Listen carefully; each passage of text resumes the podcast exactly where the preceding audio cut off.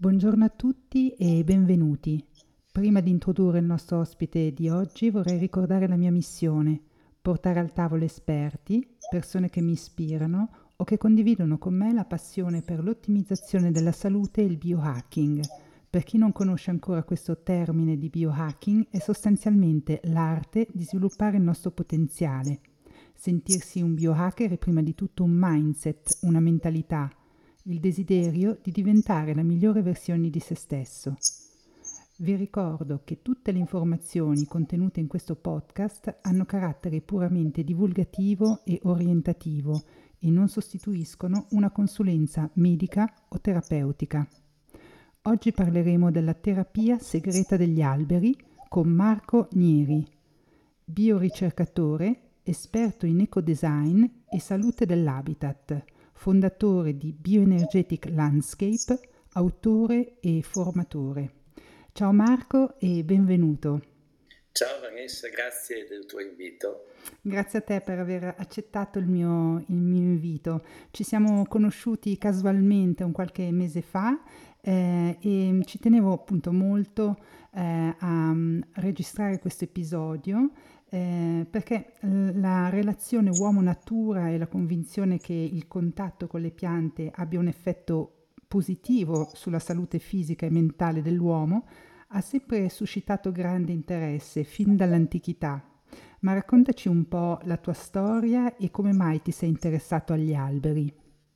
Sì, eh, mi sono interessato agli alberi in maniera abbastanza concreta, mh, mm, non... Eh, non immediatamente nella mia vita, a parte l'amore per la natura che ho sempre nutrito, ma ho cominciato a interessarmene in una seconda fase quando eh, avevo avviato eh, la mia attività di eh, eco-designer. Io mi occupavo di progettare interni ehm, molto tempo fa ho iniziato, quindi non esistevano ancora i materiali naturali che vengono utilizzati oggi eh, con grande pazienza e grande entusiasmo, diciamo, ci producevamo anche le, le pitture nelle cantine, nelle nostre cantine, io e altri amici. Eh, quindi era un mondo ancora in crescita, ci si interessava di eh, bioedilizia eh, e di sostenibilità e i miei progetti erano proprio orientati a utilizzare materiali naturali per lasciare un pianeta pulito ai nostri eredi. Questo era un po' il mio criterio, la mia vocazione, ma nello stesso tempo mi interessava anche che gli ambienti creati avessero caratteristiche benefiche, quindi potessero portare ben, diciamo, piacere, relax e supportare la salute delle persone che li abitavano. Per fare questo eh, ho frequentato tantissimi corsi, più vari veramente, e, per cercare di mettere un po' così elementi nel mio, eh, nella mia conoscenza e accentuare la mia sensibilità ed essere sempre più efficace nel perseguire questo obiettivo. E, nel corso del tempo ho appreso che sono importanti appunto eh, stimoli sensoriali, fisici, eh, anche chimici, eh, ma anche elettromagnetici.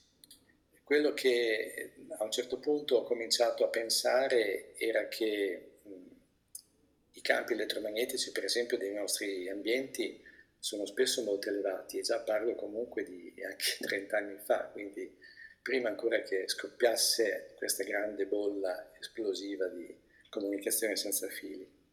E mh, sapevo dagli studi che leggevo che l'elettromagnetismo, le energie artificiali possono avere un'influenza sulla nostra salute, sul nostro organismo e mi interessava anche sapere come le energie naturali potessero avere una influenza eh, sulla nostra vita.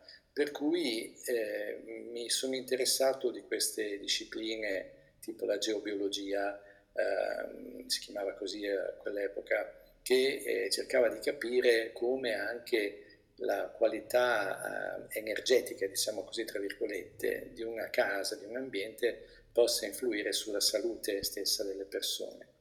Questo è un mondo molto particolare, variegato, multiforme e io ben presto ho cominciato a frequentare persone, fare corsi, seguire corsi su queste materie, però mh, per me rimaneva una certa imprecisione in tutto questo.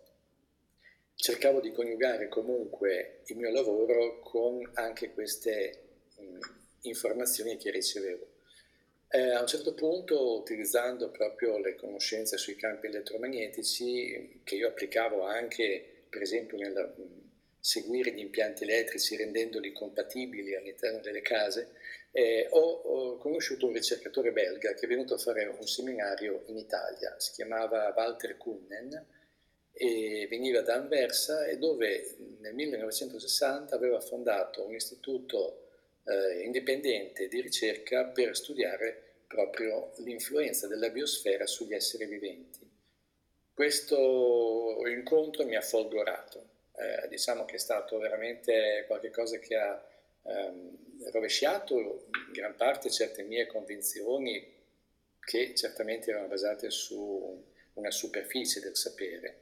Peraltro mi ha spinto ad andare avanti a fare nuove ricerche, nuovi studi, ad approfondire quello che è proprio il nostro rapporto con l'ambiente che ci circonda da un punto di vista energetico, potremmo anche dire elettromagnetico se vogliamo, però diciamo energetico, perché anche lui eh, mi ha insegnato un metodo particolarissimo di misura eh, dell'elettromagnetismo in campo biologico, un metodo che si avvale di uno strumento che si chiama antenna Lecker polarizzata, uno strumento biofisico, uno strumento quindi che si tiene in mano, che non è collegato alla corrente, non è elettronico, non è elettrico, ma è stato creato proprio negli anni 50-60 per fare misurazioni in campo biologico, quindi sugli esseri viventi, senza portare nessun tipo di energia esterna, elettricità, pile, eccetera.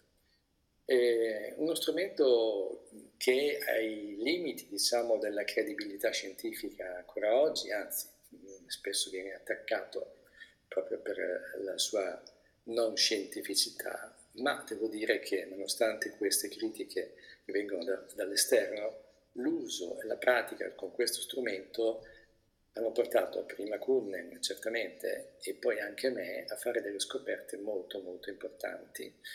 E con questo metodo, diciamo, con questo strumento, noi eh, misuravamo la qualità degli ambienti eh, nei quali si vive, lo, lo, si fa tuttora ovviamente, e, e si poteva misurare, si può tuttora misurare come le energie presenti in un luogo, quindi l'insieme dei campi elettromagnetici, eh, possano influire eh, diversamente sui vari organi del corpo umano, quindi determinare un benessere maggiore o minore nelle abitazioni, ad esempio, ma anche all'aperto. E Walter Kuhnen aveva anche creato un metodo per migliorare la qualità degli habitat eh, agendo con un sistema particolare di eh, assorbimento di questi campi elettromagnetici potenzialmente disturbanti. Eh, questo, questa conoscenza che appunto io ho approfondito nel corso di più di 15 anni di frequentazione, di assistenza con questo ricercatore, mi ha, come dicevo, anche modificato un po' l'approccio, cioè sono passato dalla, dal creare habitat eh, per lo più abitativi eh, e ecologici ad habitat bioecologici, cioè anche caratterizzati dalla biocompatibilità dei materiali, perché si può misurare, si può valutare proprio con questo strumento quanto un materiale, così come un cibo o qualcos'altro, possa avere un effetto favorevole o sfavorevole sull'organismo, quindi se può essere eh, dire, eh, accettato o meno o possa essere di aiuto. Mm. E, e così sono arrivato a operare facendo ricerche in campo vegetale. Ecco, ho fatto questa lunga introduzione perché forse a volte non si comprende bene quali siano i percorsi che portano a certe scelte.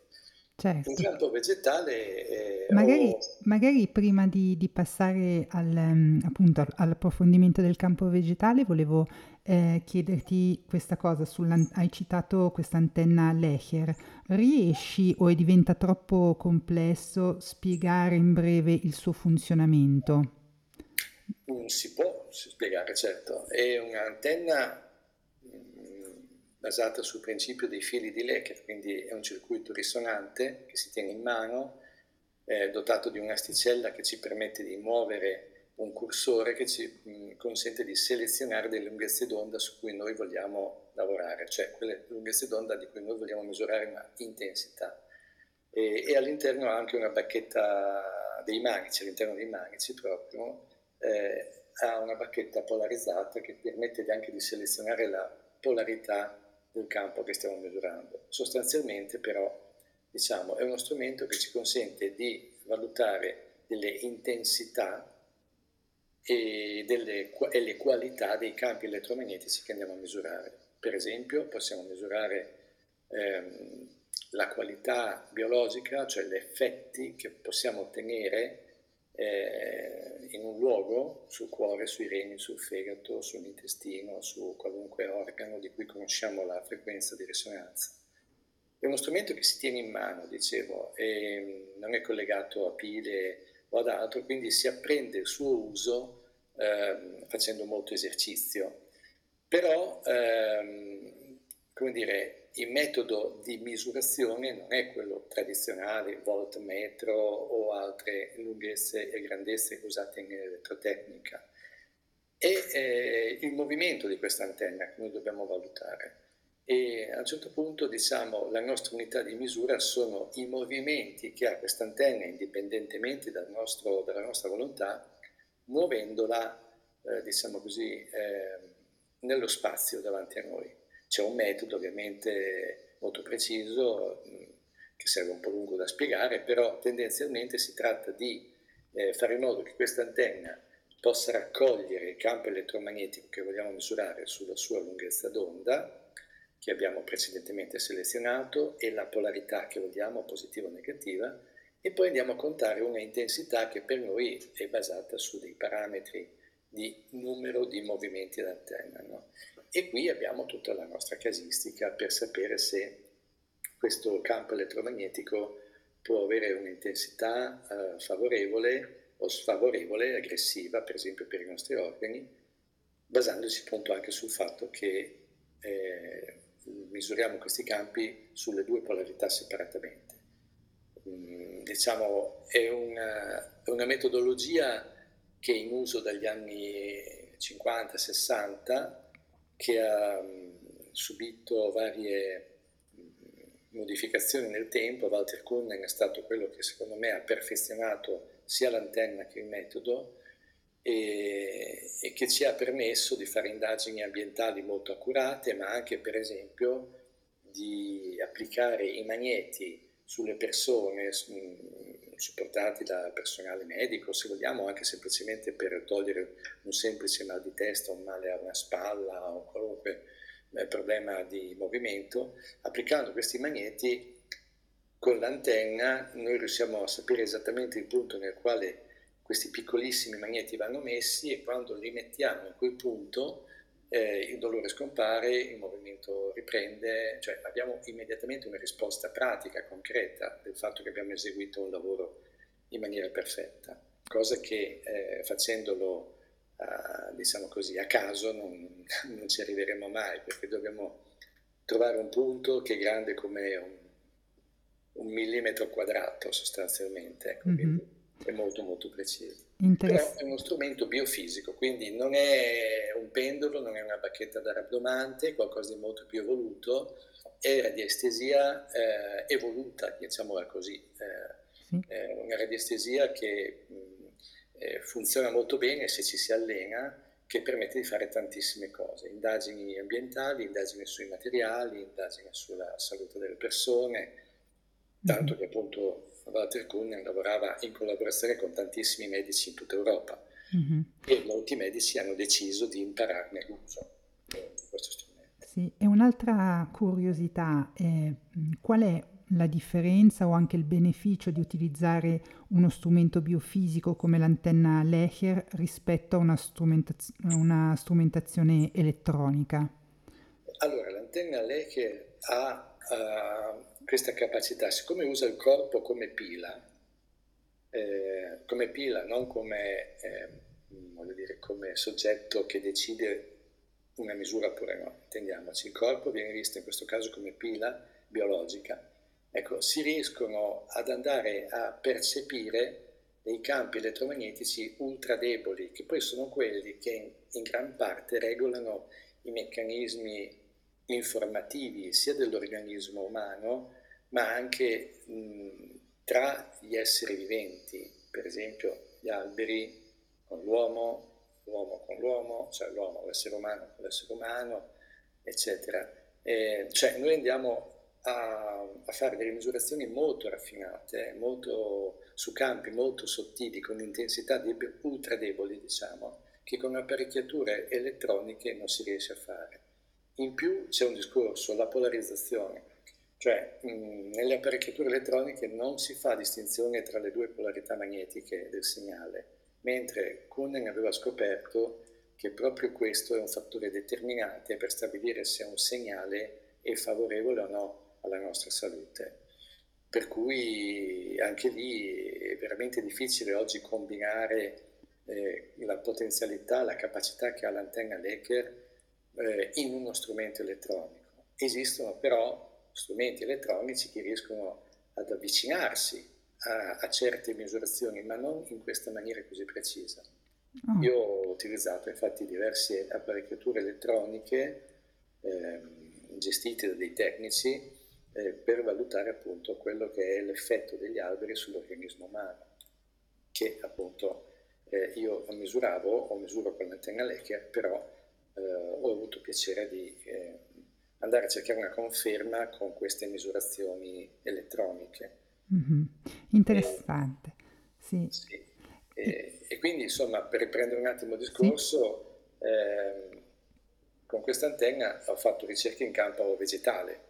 Ecco, quindi cosa ho fatto? Sostanzialmente eh, sapevamo che l'ambiente, eh, la nostra biosfera può essere più o meno favorevole per gli umani o anche per le piante da luogo a luogo, anche proprio spostandosi pochi metri, possono cambiare delle condizioni e questo grazie a campi elettromagnetici naturali, ma anche di tipo artificiale, che sono sempre più eh, diffusi e sempre più intensi. Eh, qui poi si potrebbe parlarne a lungo, ma per il momento eh, faccio, chiudo la parentesi. Eh, quindi diciamo, misurando in natura mi sono accorto che con gli alberi era possibile indagare, fare delle indagini diciamo, molto accurate, eh, scoprendo che emettono campi elettromagnetici ultra deboli anche loro, ma che questi campi elettromagnetici hanno, eh, entrano in risonanza, diciamo così, con quelli emessi ricevuti dai, dai nostri organi. Mm-hmm. Quindi un albero, facciamo un esempio, un tiglio emette campi elettromagnetici tra le altre frequenze emesse anche eh, che eh, sono in grado di interagire in maniera più o meno favorevole con eh, il cuore, con i reni, con l'intestino grasso, con il sistema immunitario, eccetera, eccetera. Eh, si può misurare quindi con l'antenna Lecker eh, la qualità e l'intensità di, questo, di questa influenza sull'organismo, sui vari organi, e scoprire che appunto toccare un albero in genere è un gesto eh, molto molto benefico, molto benefico perché eh, l'organismo riceve dall'albero di solito eh, questi campi elettromagnetici e quindi informazioni elettromagnetiche che vanno a, dire, a portare un segnale di benessere, di qualità biologica al, ai vari organi. Mm. E, e, e, questo si può misurare appunto nelle varie intensità con cui può accadere. Quindi ci sono organi che vengono, secondo noi, estremamente beneficiati da questo contatto, e altri organi che lo sono un pochino di meno, o in taluni casi rari, alcuni organi che sono, alcuni organi che sono leggermente disturbati. mm. eh, ma questo è piuttosto infrequente. Quindi possiamo dire che, stando alle misurazioni che io faccio, abbracciare gli alberi fa bene, ecco, fa bene in senso generale.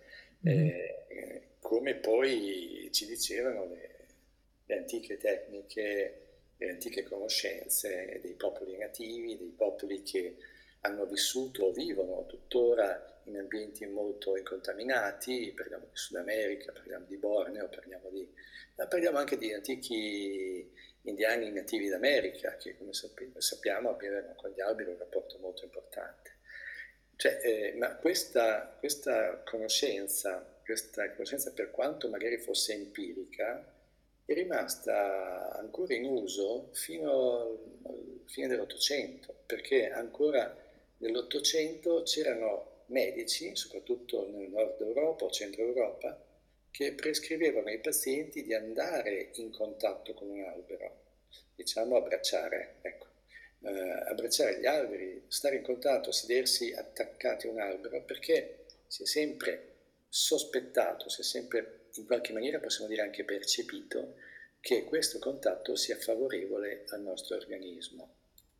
Questa è stata la tecnica che poi ho creato, che è una procedura proprio per misurare questi campi elettromagnetici e utilizzarli, e ha un po' confermato queste antiche conoscenze.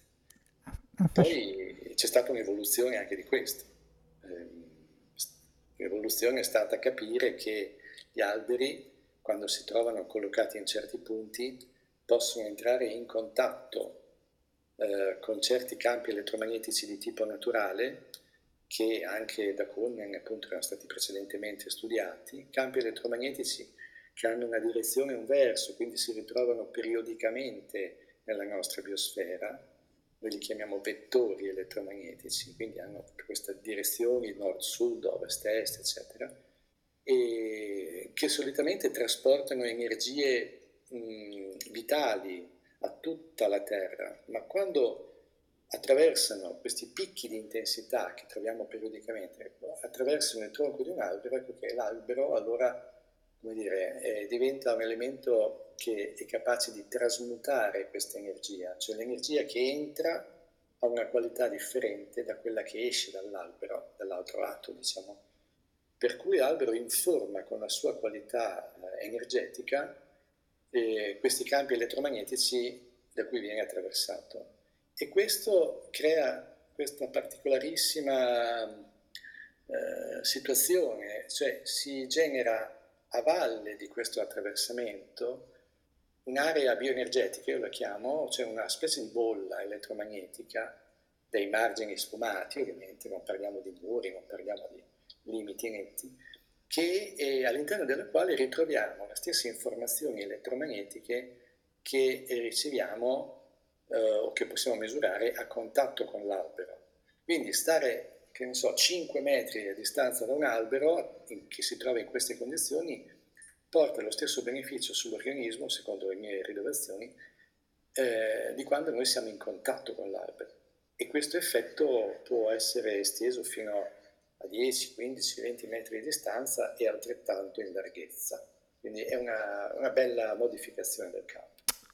Affascinante, Affasc- cioè un tema veramente molto, cioè si sente eh, comunque un aspetto molto tecnico eh, e anche molto sottile no? eh, che hai spiegato. Quindi abbiamo capito ehm, che c'è appunto cosa si intende per bioelettromagnetismo vegetale, si è capito appunto che c'è una relazione tra campi bioelettromagnetici e salute, ci hai spiegato un po' questa importanza del, del, dell'abbracciare o comunque toccare, essere vicino agli alberi. Una cosa che non mi è chiara è se, se tutti gli alberi hanno le stesse caratteristiche terapeutiche oppure variano.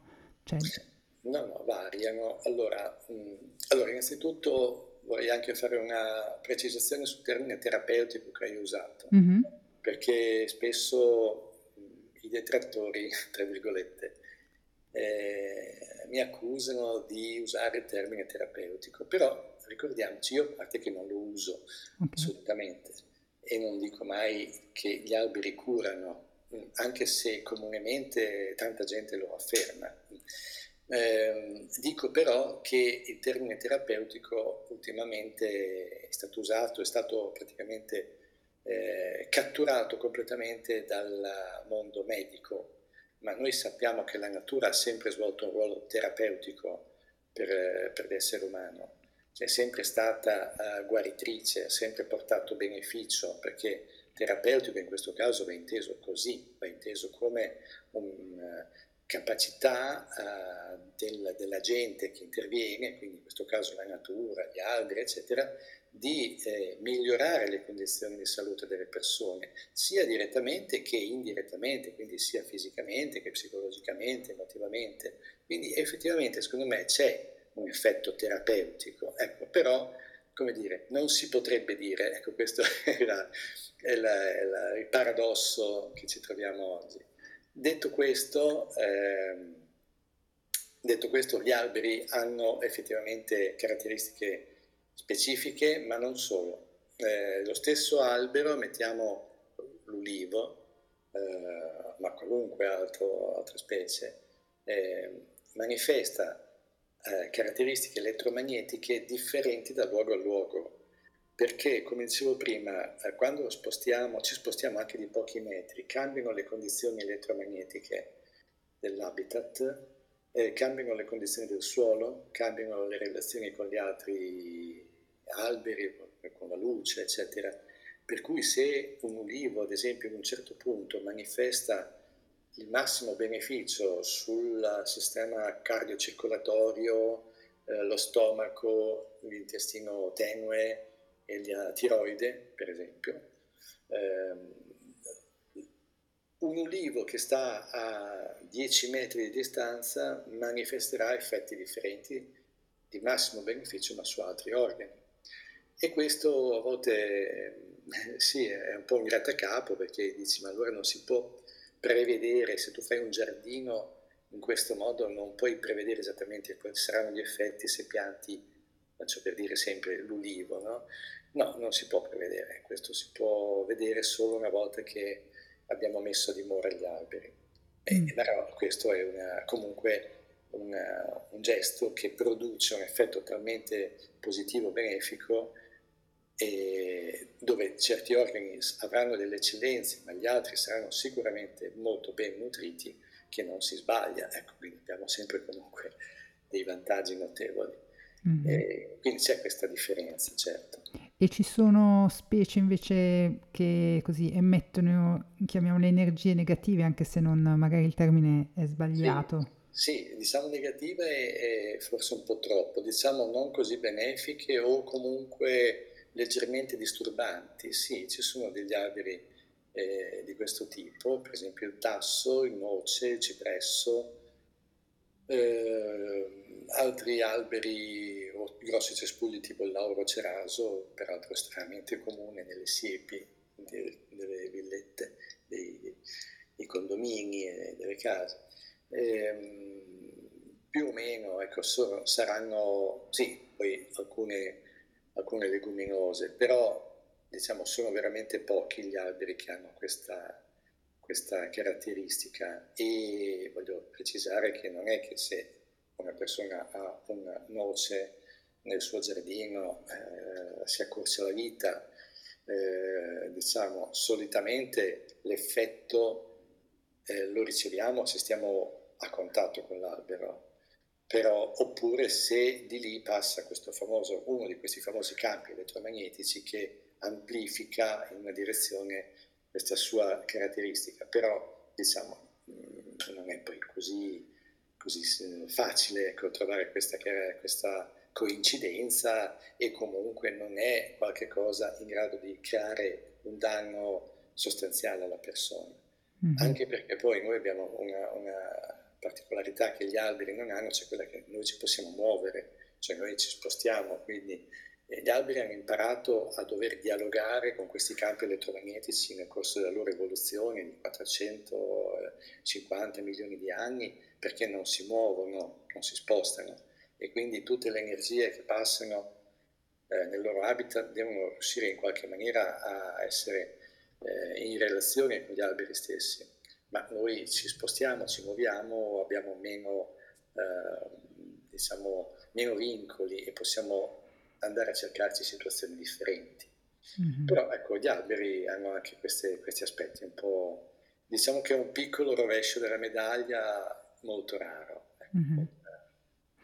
E quanto è importante per un ricercatore come te rimanere aperti e curiosi nelle indagini bioenergetiche che svolgi? Ma sai, se non si fosse così proprio in partenza e non si rimanesse così sempre, cioè aperti, curiosi, ehm, anche creativi se vogliamo, non si riuscirebbe ad andare avanti. Io sto affrontando questo tema di cui ti sto parlando certamente da outsider, cioè non sono in un campo, come dire, non sono un ricercatore universitario all'interno di una grossa istituzione di ricerca, per cui non sono spalleggiato, appoggiato da nessuno. Devo contare sulla qualità delle mie intuizioni, delle mie misure, per poter eh, spiegare e convincere le persone di quello che sto facendo e trovare supporto, sostegno laddove questo mi è possibile. E, ehm, e sempre ogni lavoro che faccio mi porta a qualcosa di nuovo. È un campo in evoluzione e, e ricerca, quella che un giorno diventerà scienza, però intanto è ricerca eh, dove riconosco che c'è stata pure anche un'evoluzione come, come metodo di, di misurazione, eh, elaborazione di, di, connessioni che prima non, non conoscevo e bisogna rimanere assolutamente aperti e curiosi perché questo fa parte, diciamo, della, eh, diciamo che fa parte della vita in generale, mm-hmm. eh, però fa anche parte intrinseca di uno, uno studio che vuole andare alla scoperta di nuovi campi, di nuovi orizzonti come il mio. Bellissimo, grazie. E ehm, qual è quindi il modo migliore per entrare in relazione con il bosco e la natura?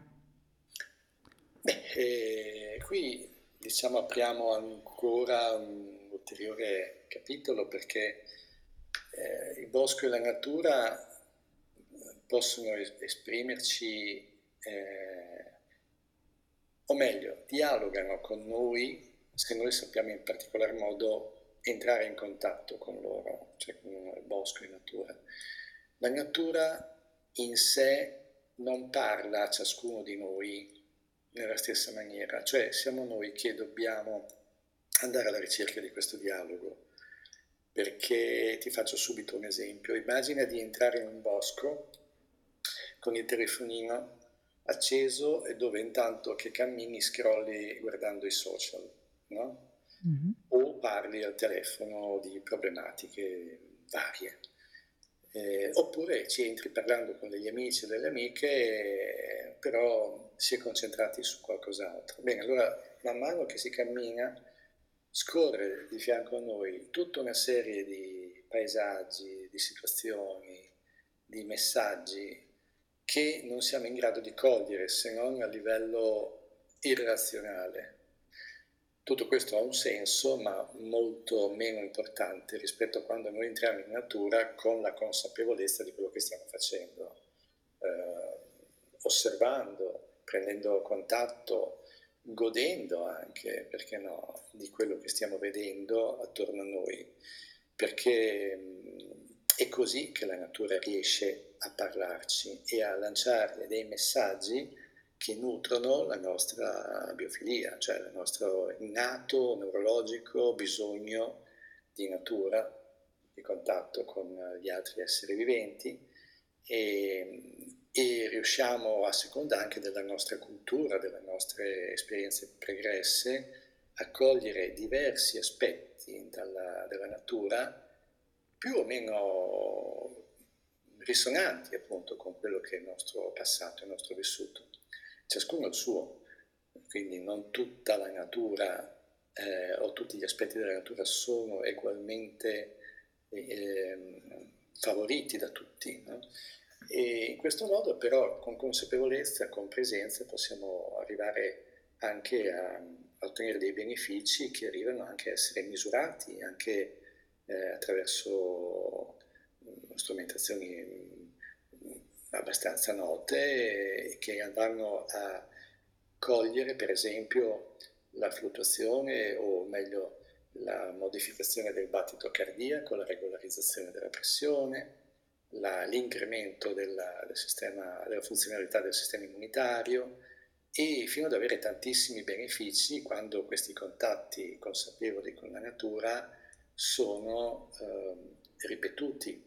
Parlo proprio di, di bosco in questo caso, parlo di immersione nel bosco, ci sono delle tecniche come il forest bathing che ci permettono di entrare eh, consapevolmente eh, in questa relazione con la natura di un bosco, di una foresta e attraverso tutta una serie di passaggi anche abbastanza codificati eh, possiamo essere ehm, abbastanza sicuri che alla fine di questo per tempo trascorso avremmo ricevuto dei benefici molto interessanti per il nostro organismo.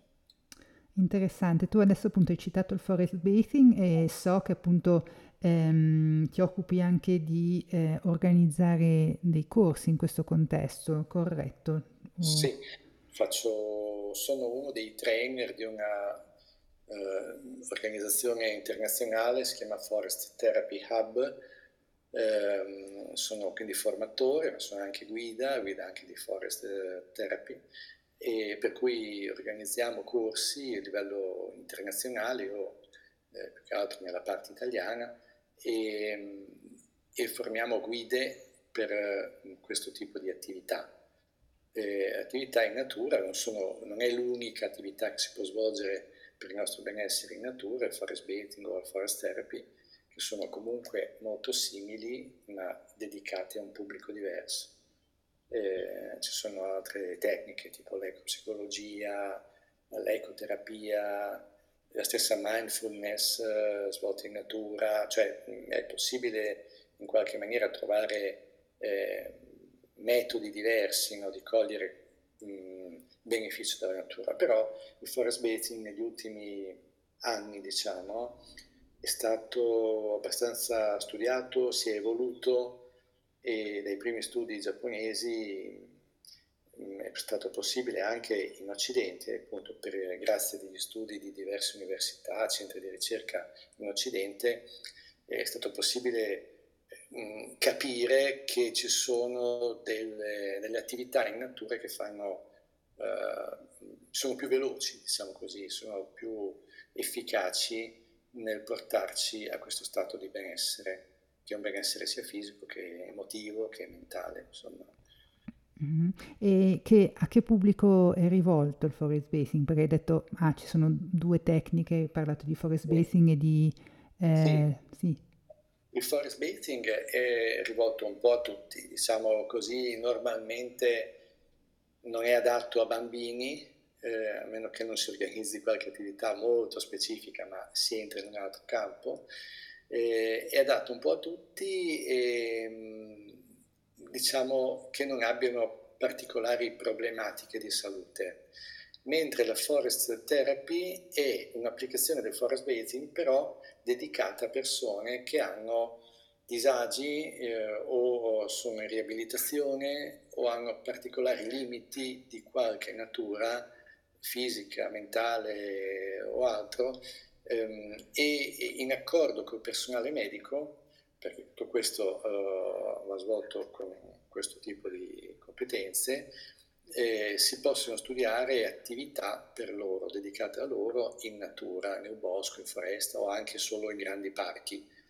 Quindi sono due cose un po' diverse. Sono attività che durano normalmente dalle due alle tre ore massimo, non prevedono di svolgere grandi, eh, cioè di svolgere grandi camminate, diciamo, si, si, svolgono in brevi, brevissimi percorsi, a volte sorprendenti come in poche centinaia, se non decine di metri, tutto quanto venga svolto come se fosse un piccolo universo.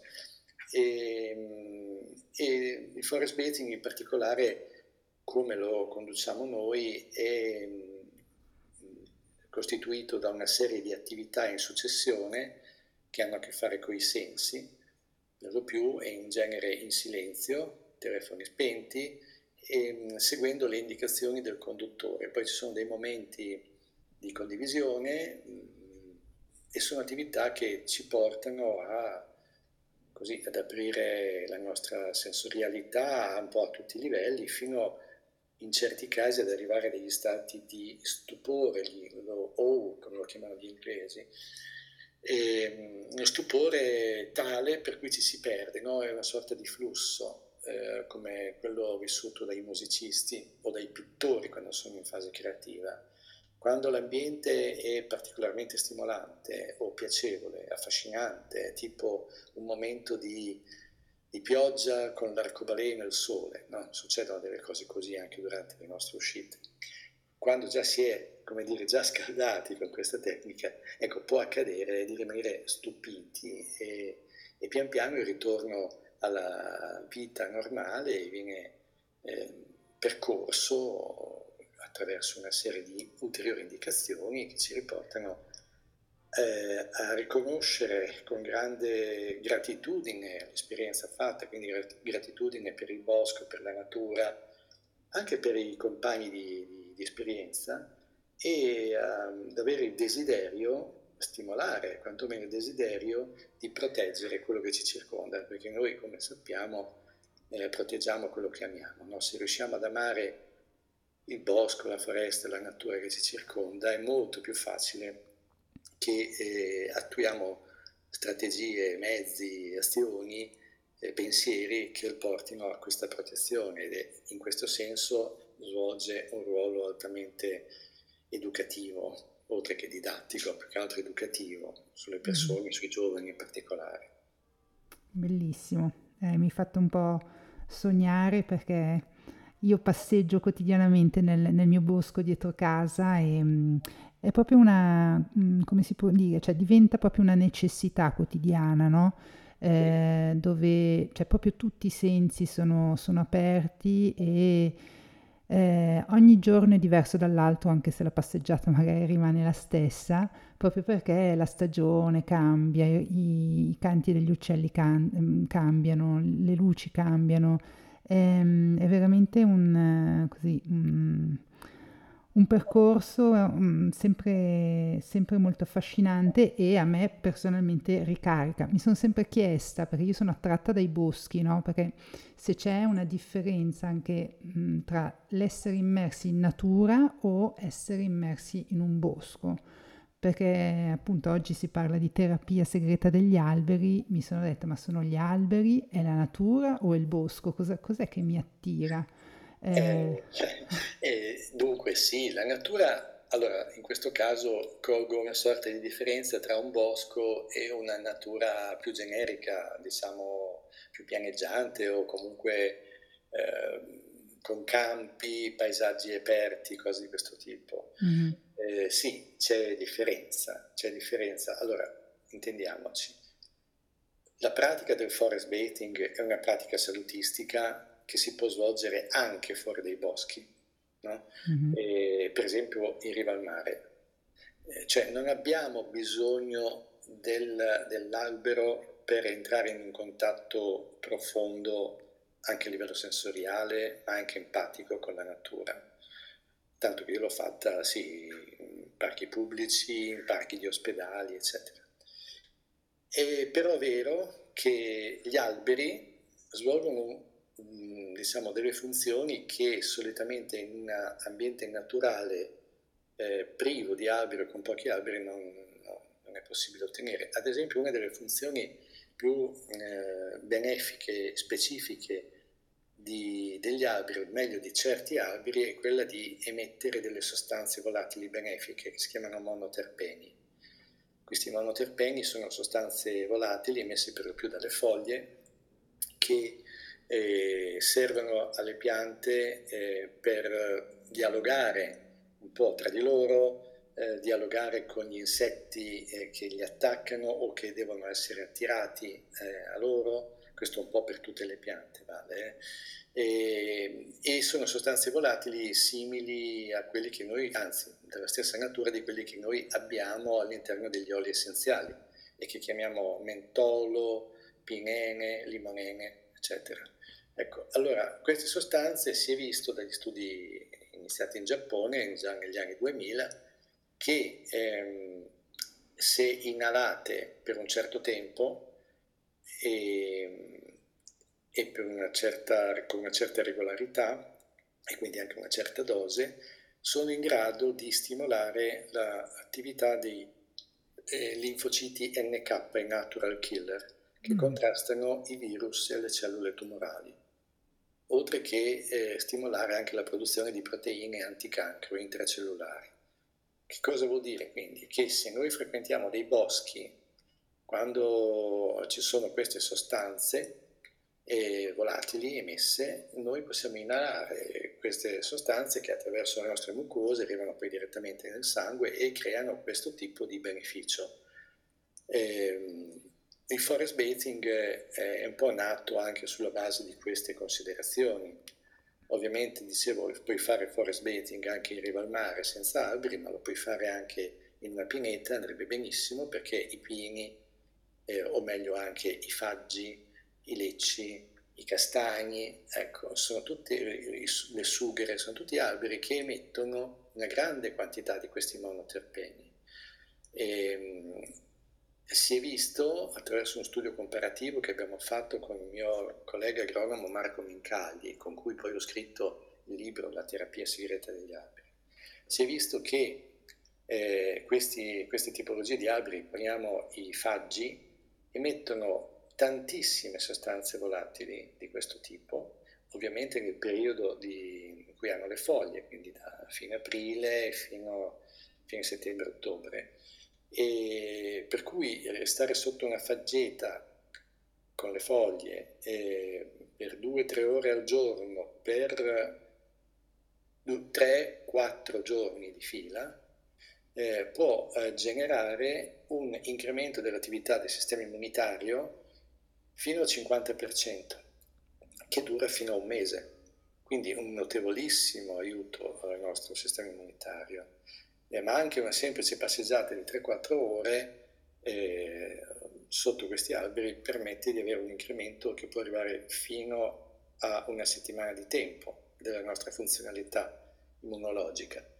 E mm. sono considerazioni che poi permettono di valutare anche quali sono i boschi più idonei per fare forest bathing, considerando anche questo aspetto, che come dicevo non è eh, indispensabile, ma è un plus eh, molto molto gradito perché ha un'azione diretta sulla nostra fisiologia.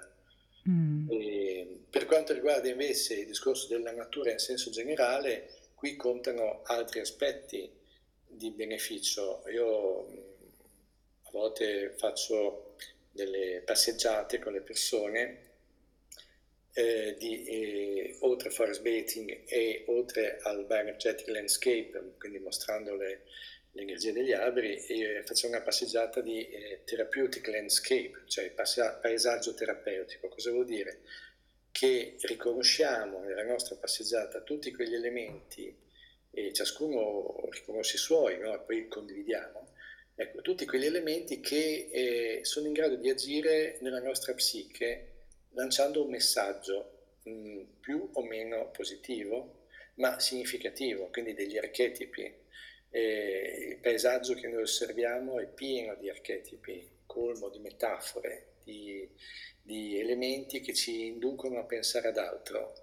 E, ehm, e, oltre al fatto che poi ci sono elementi strutturali nella vegetazione, negli alberi in particolare i frattali, che sono poi degli schemi geometrici che noi ripercorriamo con grande piacere visivamente, ma al di là di questo, in una passeggiata in un ambiente naturale, che può essere anche un bel giardino botanico, uh, una bella campagna, ecco, una, un'osi, uh, una palude, insomma un'osi naturalistica, ecco, noi possiamo riconoscere comunque tantissimi elementi in grado di rapacificarci di creare benessere da questo punto di vista, perché non dimentichiamo che uno dei problemi più grossi della nostra società è lo stress.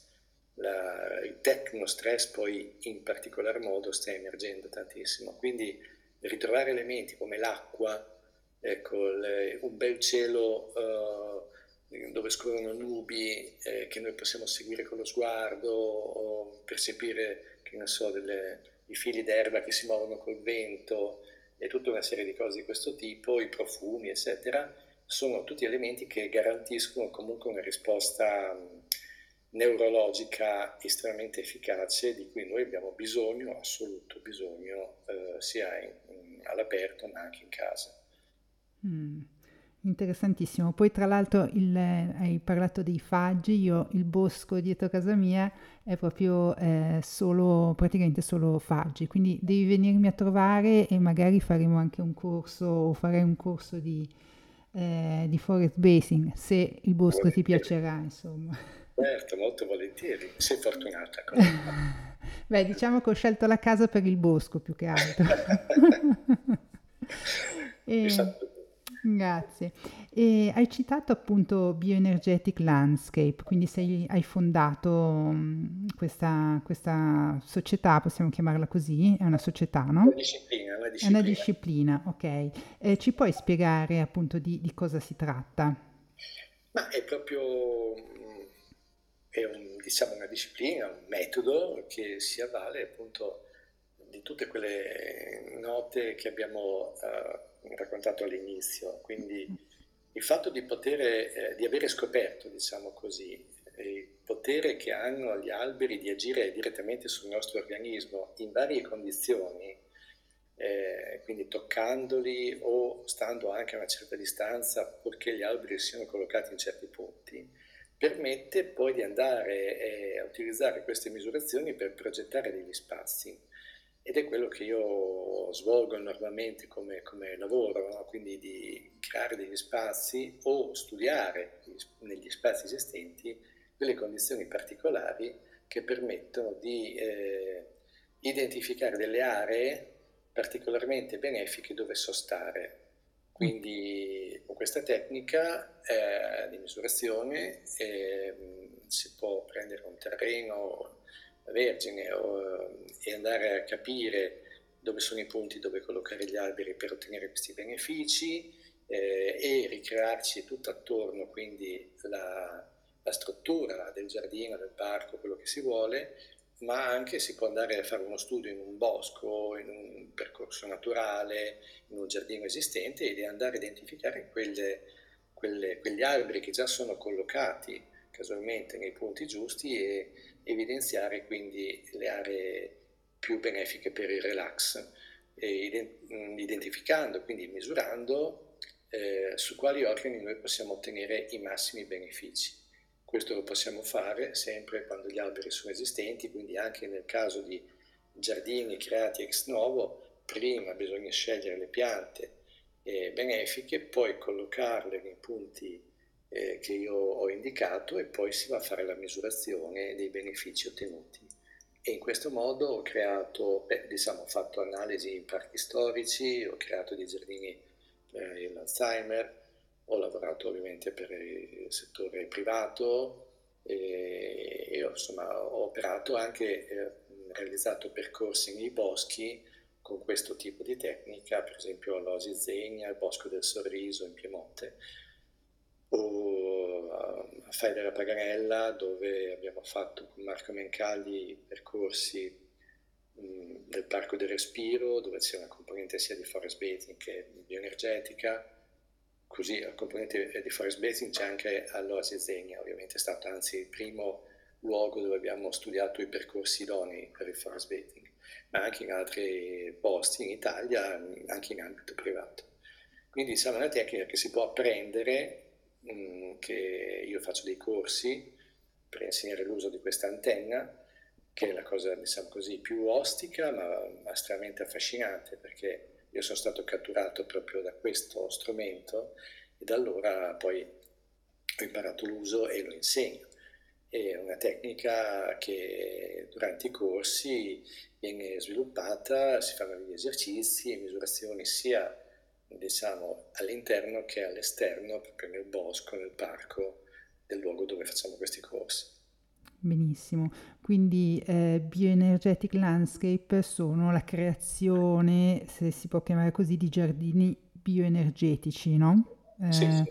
E ehm, poi lascerò alla fine del podcast i tuoi riferimenti e contatti perché ho visto che hai anche una cartina dove, puoi, dove si possono scaricare eh, i luoghi di questi giardini bioenergetici che hai creato, corretto? non è aggiornata ma può essere di riferimento. Certo. Ok, benissimo. E quali sono le tue piante preferite?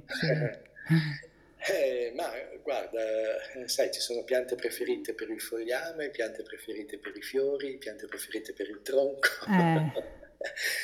eh, no, in genere amo molto, diciamo, parlando di alberi, beh, diciamo uno dei miei alberi preferiti in realtà è un piccolo albero, il melograno. Uh-huh. Eh, perché trovo che sia estremamente, a parte che è una grossa simbologia antica, però um, questi fiori così arancioni, il fogliame delicato tra i primi a venire fuori in primavera questo colore tenue verde, poi questi frutti strepitosi che sono proprio esplosioni di generosità eh, e il fogliame a sua volta giallo, aranciato in autunno, ecco, insomma la piccola dimensione forse me lo rende anche un po' familiare, vicino. Poi amo molto i tigli, Mm. Abbiamo molti tigli per il profumo dei fiori, per l'ombra che fanno, per la loro forma, e i faggi anche loro. Beh, diciamo, dopo da lì, insomma, da lì poi mi piacciono tanti. Come fiori, diciamo, la rosa forse mm. è il mio fiore preferito. Ecco. Mm, bellissimo. E una curiosità, io pratico il grounding o alcuni mm, lo, lo chiamano hurting cioè sto a piedi nudi a contatto con la terra, è un'abitudine che pratichi anche tu? Um, sì, sì. Eh, mm, sì, diciamo non così di frequente perché per praticare questa tecnica occorre abitare dove abiti tu o in un posto dove ci sia la terra nuda mm. per essere sicuri di non avere sotto i piedi dei campi elettrici o magnetici. Per esempio nelle abitazioni eh, e a volte mettere i piedi nudi sul pavimento vuol dire però toccare intanto sostanze sintetiche, per esempio anche se è legno verniciato con vernici poliuretaniche non stiamo toccando il legno ma stiamo toccando una plastica e quindi non siamo veramente lì a scaricare i campi elettrici che abbiamo accumulato. E poi sotto i piedi possono esserci cavi, cose di questo tipo. Io consiglio di praticare questa tecnica eh, all'aperto eh, comunque eh, dove c'è un terreno, un giardino, dell'erba, anche dell'acqua, mm. perché è molto efficace in effetti per scaricare l'elettricità statica che abbiamo accumulato e porci allo stesso potenziale di terra, che vuol dire poi che abbiamo una favorevole interazione con gli elettroni della terra che può risanare in parte certe infiammazioni del nostro corpo. È una pratica che è stata studiata nei decenni scorsi e tuttora è evidente che chi la pratica percepisce un grande beneficio perché c'è anche un beneficio di tipo sensoriale, cioè toccare la terra, sentire l'erba, sentire i piccoli sassolini che vanno sotto i nostri piedi quando ci si è un po' allenati, è, è un piacere sempre che appunto non siano a gusti, ehm, oltre che uno stimolo proprio per la circolazione periferica. Credo che sia una cosa che nella nostra società si è completamente dimenticata, chiudendo i nostri piedi nelle scarpe, che in questo modo ha, abbiamo modificato la forma, la geometria stessa dei nostri piedi secondo le, i dettami delle scarpe, no? che devono essere appuntite, ma i piedi non devono essere appuntiti e dovevano essere espansi come quelli delle, delle, delle scimmie, ecco, mi verrebbe da dire. Ecco, e, e, quindi non lo facciamo mai ed è anche per questo che siamo molto carichi, molto nervosi, eh, con le scarpe di gomma sempre ai piedi, suole di gomma. È quasi impossibile oggi eh, avere, trovare una scarpa, una calzatura con la suola di cuoio, ma anche quando sono con la suola di cuoio, perché ho già tentato anch'io, c'è in mezzo della gomma che isola le due solette delle scarpe, insomma è un po' un macello, non si riesce, bisogna togliersi le scarpe via. mm-hmm. togliersi le scarpe e, e, se non si riesce quantomeno a togliersi le scarpe, toccare un albero può sempre far bene, perché in questo modo anche qui siamo in una sorta di grounding che usa la messa a terra dell'albero per eh, porci al potenziale di terra. Quindi se proprio non ce la facciamo, siamo in giardino, in un parco, ci fermiamo un attimo, ci, ci avviciniamo a un albero, siamo sicuri che riceveremo tanti benefici, soprattutto se stiamo un po' in contatto con questa creatura vivente e lasciamo, lasciamo che il nostro corpo ascolti ecco, quello che, che lui ha da dirci in qualche maniera. Bellissimo, poetico. eh, sì, a livello di scarpe io per esempio ho, ho, testato diversi, non so, probabilmente hai testato anche tu queste barefoot, no? Che simulano eh, il camminare a piedi nudi e ti lasciano proprio anche le dita, muovere bene le, le dita. Poi ci sono varie, varie tipologie di, di, scarpe, però è anche interessante. Però come dici tu, cioè, poi il materiale fa, fa anche la differenza però in mancanza d'altro a volte... Diciamo poi... dal punto di vista meccanico possono andare bene, dal punto di vista del contatto elettrico no. Eh sì. Eh, però il barefoot, eh, o meglio il hurting, si basa proprio sul contatto elettrico con la terra. Sì, sì. Ed è il beneficio massimo. Sì. Eh, io per esempio ne godo anche quando, cioè d'estate, perché io faccio i bagni freddi durante anche l'inverno, ehm, quindi nei laghi o nel mare d'inverno. Eh, ed estate per me il lago è, è, troppo caldo e vado nei fiumi e lì è bellissimo proprio perché fai le due tecniche insieme, fai sia grounding che proprio anche le, l'esposizione al, al freddo e, certo. e, passare una giornata così al fiume, è, cioè ritorni eh, sei un'altra persona. Eh. Sicuramente. um, io vorrei ancora chiederti un, un'ultima domanda um, prima di chiudere questa bellissima intervista. Eh, se consigli di tenere delle piante depurativi all'interno dei, dei nostri spazi? Beh, certamente. Eh, beh, sappiamo già dagli anni 70 che le piante eh, sono in grado di svolgere una funzione depurativa dell'aria, eh, una moderata funzione ionizzante ma soprattutto depurativa, che vuol dire che mh, riescono ad assorbire tramite le foglie ma anche tramite il terreno, i batteri eh, del, che stanno nelle loro radici, riescono ad assorbire e degradare eh, moltissimi inquinanti volatili che noi ritroviamo in casa. Noi solitamente ci dimentichiamo che l'aria un ambiente domestico o in un ufficio è fino a tre volte più inquinata di quella esterna, perché non solo è l'aria esterna che entra dentro, quindi già saremo a livello 1-1, ma noi all'interno generiamo tutta una serie di inquinanti, dalle sostanze eh, di superficie, dalle sostanze che usiamo nella pulizia, dalle emissioni del corpo umano, eh, l'anidride carbonica che emettiamo, eccetera, eccetera, i vestiti magari che sono stati lavati al lavasecco, eccetera. E noi emettiamo o produciamo all'interno di un'abitazione moltissime sostanze inquinanti. Allora, eh, avere delle piante in casa ci aiuta a ridurre questo carico inquinante.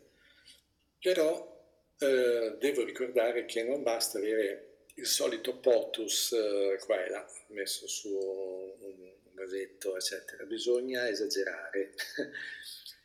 cioè le piante lavorano nella massa, lavorano nella quantità, questo, significativamente, non, non sono in grado di pulire un ambiente mettendo un ambiente tipo una camera da letto o un soggiorno se sono solo due pianticelle in due piccoli vasi. Dobbiamo mettere delle piante in quantità, diversi vasi, diverse tipologie, perché la diversità delle piante aumenta la capacità filtrante su più sostanze volatili, composti organici volatili, appunto, i VOC, e usare piante di grandi dimensioni aiuta con, con molte foglie. E, se posso dare un consiglio, eh, a parte il numero, più ne potete mettere meglio è, eh, ma io sono molto favorevole all'utilizzo per esempio delle dracene delle palme, eh, in particolar modo la reca, la rapis, sono, o vedo che funziona molto bene lo spatifillo, anche perché è piuttosto resistente. Eh, queste insomma sono le piante mh, mm, guida, secondo me, no? poi ce ne sono altri, ficus, eccetera. Eh, quindi diciamo dove potete, dove si può, ecco, cerchiamo di mettere eh, delle piante, l'importante è, è che ci sia luce a sufficienza e che eh, l'acqua eh, che viene data eh, non sia troppa né troppo poca, quindi bisogna conoscere un po' ecco, la tipologia delle piante per sapere come eh, annaffiarle. Ci sono anche dei vasi che aiutano in questa operazione, eh, più tecnici, vasi più tecnici intendo, e, e, la luce, sì, la luce laddove vogliamo mettere delle piante eh, negli interni e non c'è luce a sufficienza, eh, ci si può aiutare con delle lampade specifiche, fra l'altro in, questo, in questi giorni stiamo studiando con l'Università di Bologna, eh, Dipartimento di Design, eh, delle nuove lampade per interni per eh, le piante eh, che utilizzeranno anche una tecnologia che io ho contribuito ad analizzare anche con le mie misurazioni, quindi facendo test eh, di qualità biologica della luce. Eh, quindi diciamo comunque ci sono delle, delle, apparecchiature in commercio che possono aiutarci e, e vanno utilizzate queste luci in abbondanza, cioè ricreando, simulando le condizioni minime necessarie almeno per quelle piante. Benissimo, grazie mille per eh, questa veramente bellissima chiacchierata. Eh, io rinnovo il mio invito, se, se, ti capita di venire da queste parti, volentieri eh, ti mostro un po' il, il mio bosco e, e, vediamo se possiamo magari organizzare un qualche corso qui, perché mi piacerebbe molto veramente... Molto volentieri. Allora, grazie mille, lascerò appunto tutti i tuoi contatti, siti internet nel, nel podcast per chi vuole appunto approfondire l'argomento. Grazie mille Marco. Grazie Vanessa.